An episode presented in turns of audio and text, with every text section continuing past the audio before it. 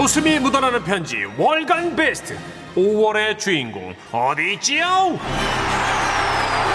네, 5월 한 달간 방송됐던 웃음 편지들 중에 가장 재밌었던 단 하나의 사연 200만 원 상당의 상품 받아가실 주인공이 바로 오늘 발표됩니다. 네, 상품이 큰 만큼 거르고 거르고 또 걸러서 지라시 가족들 반응이 제일 좋았던 걸로다가 최종 후보를 두 편 뽑아놨습니다. 그 두 편이 지금 저희 앞에 와 있는데요. 네, 후보 사연 공개하기 전에 월간 베스트 어떻게 뽑는지 선정 방법 네. 안내 부탁드릴게요. 오랜만에 김상중 씨. 웃음이 묻어나는 편지 월간 베스트 선정 방법 한 달에 한 번 만나니까 어색하기 짝이었습니다. 일주일 동안 소개된 웃음 편지들 중에 가장 웃긴 사연 딱 두 개를 뽑았습니다. 그런데 말입니다. 지금 매운 거 드셨어요? 여기서 좀 가만히 좀 있어봐요. 충격적인 사실은 이렇게 뽑힌 사주치 주간 베스트를 또 한 번 거른다는 건데요. 걸어고 걸러 월간 베스트 후보로 뽑힌 그 두 개의 사연 과연 어디에 있는 걸까요? 예. 선정 방법 안내. 마라 버전. 네, 마라? 김상중. 예. 네. 많이 매워요. 좀 매웠어요. 자, 월간 베스트 선정 방법 잘 들으셨죠? 아, 이렇게 뽑힌 5월의 베스트 사연 후보부터 소개합니다. 웃음이 묻어나는 편지 5월 월간 베스트 첫 번째 후보 사연은요. 5월 2일에 소개됐고요. 서울 관악구에서 신동은님이 보내주신 사연입니다. 버스 드라마. 야, 이게 여기까지 왔네요. 이야. 와. 예전에 그 버스에서 어떤 고등학생 커플 애정 싸움 이거 보면서 버스 네. 안에 모든 사람이 그 얘기에 과몰입해서 벌어진 얘기였잖아요. 맞아요. 이게 대박은 학생 커플이 싸우다 내렸단 말이죠. 음. 이제 운전하시는 분께 천천히 가라고. 어 승객들이 어, 거기 템포에 맞춰서 천천히 좀 가라고. 어, 궁금하다고. 얘기 듣게. 아, 난리도 아니었어요. 진짜 드라마도 이렇게 쓰여질 수 있을까 싶게 버라이어티한 사연이었던 것 같아요. 마지막에 어떤 할아버지만 좀 이렇게 피해를 보셨죠. 그렇죠. 예. 자신의 삶을 내어놓고 아하. 네, 충고를 해주는. 야 살면서 이런 에피소드를 만날 확률이 몇이나 될까 싶을 그럼요. 정도로 귀한 사연이었어요. 네. 자첫 번째 어, 월간 베스트 후보 사연 감아드릴게요. 제목 버스 드라마 서울시 관악구에서 신동우님이 보내주신 사연입니다. 안녕하세요 선희 씨, 천식 씨. 네. 우리 아들 도움으로 편지 한번 써봅니다. 제가 사는 집은 꽤나 시골이라서 시내에 한번 나가려면 한 시간에 한 번씩 오는 버스를 타야 해요. 하루는 시내를 가려고 정류장에서 버스를 기다리고 있었는데요. 정류장에는 저 말고도 교복을 입은 여학생이 있었죠. 잠시 후 버스가 왔고 제가 먼저 타고 그 학생이 뒤따라 탔죠. 문이 닫히고 출발하려고 하는데 저 멀리서 남학생 한 명이 달려오더라고요. 아, 아 기사님 잠시만요. 기사님, 아, 아 저도 태워주세요 기사님. 이 버스를 놓치면 남학생은 또 한 시간을 기다려야 하기에 버스에 탄 사람들은 모두 안타까워 했더랬죠. 그때 한 할아버지가 기사님께 말씀하시는 거예요. 아유 기사 양반 저 저 학생 한 명 안 탔어요 그 학생도 태워서 갑시다 다행히 버스는 멈췄고 남학생은 한참을 뛰어와서 버스에 탔어요. 그리고 숨을 고르더니 아까 저와 함께 탄 여학생 옆으로 오더라고요. 희연아, 난 너랑 못 헤어져. 아, 이건 뭐야? 오잉! 버스 안에 탄 승객 모두의 시선이 그 남학생 여학생한테 꽂혔어요. 야, 이거 이거네. 숨죽이고 그 모습을 지켜봤죠. 무슨 말이라도 해봐. 무슨 말? 할 말 아까 다 한 것 같은데. 나 너랑 더 할 얘기 없어. 너 진짜 왜 그래? 내가 뭘 잘못한 것도 아니고 우리가 싸운 것도 아닌데 왜 헤어져야 되는데 왜? 말했잖아. 그런 때가 왔다고. 서로 사랑하다가 헤어져야 할 때가 있냐? 세상에 그런 때가 어딨어? 있어. 지금이 그때고 너 자꾸 이러면 나 내릴 거야. 기사님, 다음 정류장에서 내릴게요. 따라오지 마. 이혼하지 말자. 그래야 나도 받아들이지. 알면 뭐가 달라져? 그때였어요. 맨 뒷자리에서 어떤 아저씨께서 그러시는 거예요. 음, 그저 이유는 좀 알려줍시다 헤어질 땐 헤어지더라도 버스 승객들의 시선은 다시 아저씨한테로 향했어요. 이유도 모르고 헤어지면 이 사람이라는 게 돌아버려요 아직 미치고 팔짝팔짝 뛴다니까 내가 왕년에 많이 뛰어봤어 뛰어. 어, 그 이유는 좀 알려줘요 그리고 다시 우르르 그 고등학생 커플을 봤죠. 희연아 들었지? 아저씨 말씀. 아 진짜. 알았어. 알았으니까 내려. 내려서 얘기해. 어, 고마워. 아, 어떡하지? 여기서 얘기하지. 과연 저 커플이 어떻게 될지 너무 궁금한 거예요. 그래서 진짜 내리지 마라, 내리지 마라, 안 내리길 바랬는데 보니까 다른 승객들 눈빛도 막 아쉬움이 철철 넘치더라고요. 하지만 그런 승객들의 마음을 알 리가 없는 학생 커플은 다음 정류장에서 내렸어요. 그리고 길을 걸으며 대화를 다시 시작했죠. 버스는 아직 출발을 안 한 상태였어요. 아, 그래서 헤어지자는 이유가 뭐야? 혹시 너 다른 남자 생겼냐? 아, 뭐야? 천식이 그놈이랑 사겨? 미친 거 아니야? 내가 천식이랑 왜 사귀냐? 걔 바람둥인데. 나도 보는 눈이 있지? 그럼 누군데? 혹시 준영이 그 자식이야? 아, 아니라고! 준영이 이빨이 너무 커! 그건 그래. 미안하다. 내가 마음이 좀 급했어. 뭔데 뭔데 아 얘기가 너무 궁금해 그럼 왜 그러는 건데 아 근데 버스가 출발해야 했고 이 문이 닫히는 거예요 아 창밖 너머로 학생들이 멀어지는데 승객들의 고개가 전부 거기로 꺾였더라고요 드라마 보고 있는데 누가 확 꺼버린 그런 느낌이랄까 아 진짜 마음이 너무 헛헛한 거라 그런데 그때 할머니 한 분이 기사님한테 다가가서 작은 소리로 속삭이셨어요 예, 할머님? 아 저거 좀 천천히 좀 가. 거의 그냥 안 가다시피. 아, 예. 아무래도 그게 낫겠죠. 이 밟지 마라, 밟지 마라. 기사님도 궁금했는지 입술을 앙 다물며 고개를 끄덕이고 버스를 저속 주행하기 시작했어요. 야, 이거 뭐냐? 그러니까 시골 도로 위에 한 학생 커플이 까- 싸우며 걷고 있고 그 옆을 버스가 아주 천천히, 응? 천천히 따라가고 있는 그런 모습이었죠. 승객들 중에서는 통화를 시작한 사람도 있었어요. 어, 난데 나 좀 늦을 것 같아. 어, 갑자기 버스 버스에 급한 일이 생겨가지고. 어, 아, 그렇게 안 늦어. 어, 금방 갈게. 어, 어. 학생들은 상황에 몰입했는지 버스가 바짝 옆에 붙어가지고 따라가고 있는 것도 신경 안 쓰는 것 같았어요. 아, 그래서 우리가 헤어져야 하는 이유가 뭔데? 야, 우리 이제 고3이잖아. 고3 몰라? 우리 미래를 위해서 제일 중요한 시기라고. 이 시기 놓치면 또 1년 더 고생해야 되잖아. 그럼 나는 나 놓쳐도 돼? Maybe if I 너는 날 놓쳐도 괜찮냐고. 그런 얘기가 아니잖아. 너 공부해. 나도 공부할 거야. 공부하는 거랑 너랑 내가 헤어져 하는 거랑 무슨 상관인데?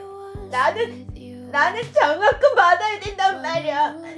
너는 모르지만 나 대학 가려면 장학금 꼭 필요하다고. 나도 알지. 대신 우리 같이 열심히 하면 되잖아. 네가 더 열심히 공부할 수 있게 내가 도울 거야. 네가 어떻게 도울 건데? 이건 내 문제고 내가 해결해야 될 일이야. 희연아, 아 제발 좀. 아 어떡해요. 세상에 아우 버스에 탄식의 소리가 터져 나온 거예요. 아주 그냥 어떡하면 좋니 미치겠네. 여학생이 아주 완강하더라고요. 가정 형편 때문에 남학생을 거절하는 것도 이해가 갔고요. 잠시 후 여학생은 훌쩍이면서 옆에 천천히 가던 버스를 보고 다시 올라탔어요. 그렇게 다시 버스가 출발하는가 싶었는데 지금까지 얘기를 조용히 듣고 계시던 할아버지께서 기사님한테 비장하게 말씀하셨어요. 저 기사 양반, 나 잠시만 내려줘.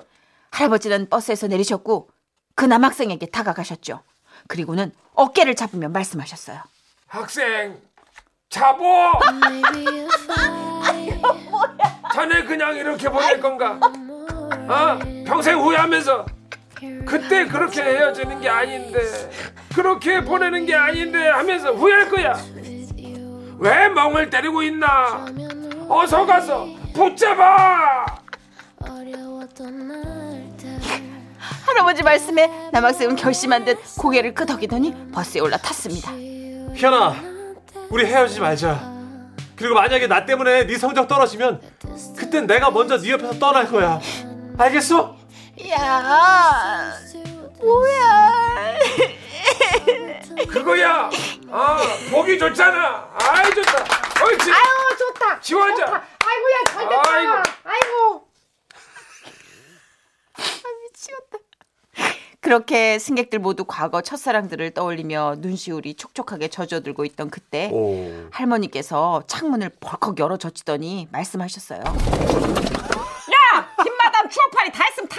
야. 아 마누라가 있었구만. 그래 그때 못 잡았으면 지금이라도 가서 잡아내. 아유 아니에요 여보. 제가 뭘 자, 여보야. 잘할게요. 꺼져. 자 내가 풀리- 늙어서 병수발 다 주셨더니 추억이나 팔고 앉았고. 내일 한의원 가자 에이, 우리 여보. 영감탱이 아. 여보 사랑합니다. 병든 육신으로. 이 얘기가 마무리였습니다. 네, 주간 베스트로 방송 나갔을 때 소개 못했던 문자들이 많거든요. 네. 5383님. 아, 우리나라 사람들 민족성 나오네요. 남일에 그냥 지나치지 못하는 거. 우리가 좀 정의로워요. 그쵸. 그리고 약간 정이 뜨겁죠. 음. 따뜻한 정도에서 뜨거운 그 중간 사이. 그렇죠. 누군가 고민이 있으면 내 시간을 기꺼이 내어서 어, 좀 투자해주고 도와주는데 그렇죠. 이걸 사람들이 오지랖으로 약간 비할 때가 있어요. 근데 오지랖 필요하지 않아요? 오지랖이 그럼 있어야 돼요. 필요해요. 예, 너무 우리가 자기 것만 딱 음. 칼같이 맞춰서 한다면 음. 와 여기 우리 미담 같은 게 전해질 일이 없을 거 아니에요 그렇죠. 라디오에. 네. 음, 요즘 같은 경우는 이런 미담이 우리를 살리는 길이 우리를 좀 일으킬 수 있는 힘인데 그래도. 맞아요. 자, 임효식님은요. 아내랑 이불 정리하며 듣다가 아내가 묻네요. 자기는 저런 적 없어? 내가 이해하잖아. 사연 써서 보내자. 하길래 아유 하마터면 얘 취업 꺼낼 뻔했어요. 나의 첫사랑이자 끝사랑은 당신뿐. 몸에 새기세요 아예. 예, 외워. 그렇죠. 무의식 중에도 튀어나오게 외워버리시고 몸에다 각인시키시고. 아. 우리 효식이 형 정신줄 잘 잡으셨네. 그래도. 죽다 사셨어요. 큰일 날 뻔했어요. 그럼요 알아 뭐해. 자 이제 듣기평가 퀴즈 드려야죠. 웃음 편지 월간 베스트 듣기평가 퀴즈. 사연 속에서 여학생이 남학생에게 헤어지자고 한 이유는 대학에 가기 위해 이것을 받아야 하기 때문이었습니다. 성적이 우수하지만 경제적으로 어려움을 겪는 학생에게 주는, 주는 이것은 무엇일까요? 객관식입니다. 1번 비상금, 2번 장학금, 3번 대장금. 아이고야. 자, 정답 아시는 분들 문자 보내주세요. 문자번호 샵 8001번 짧은 문자 50원 긴 문자 100원이고요. 스마트 라디오 미니는 무료입니다. 정답자 다섯 분 뽑아서 모바일 커피 교환권 보내드릴게요. 네. 문자 보내주시는 동안 광고 듣고 올게요.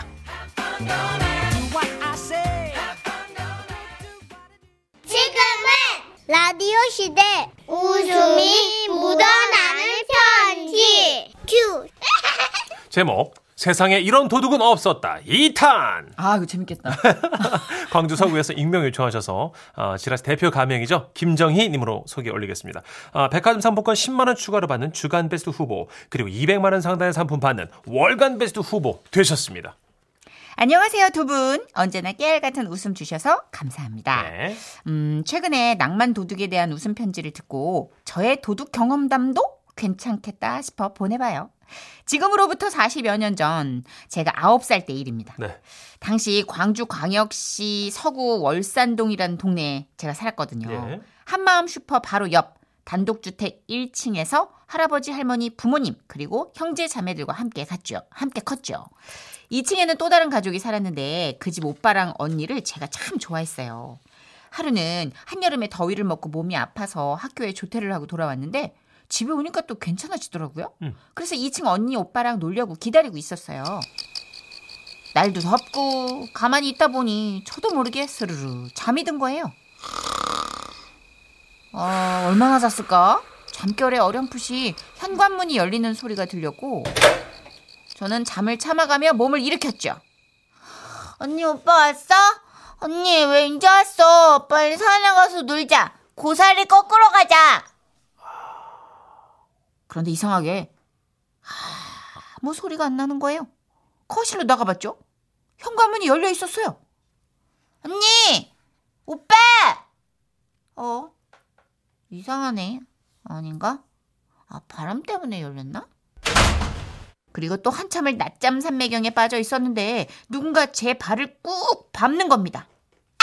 아야 아, 놀랐냐? 이. 아이고. 제 눈앞에는 생전 모르는 아저씨가 서 있었어요.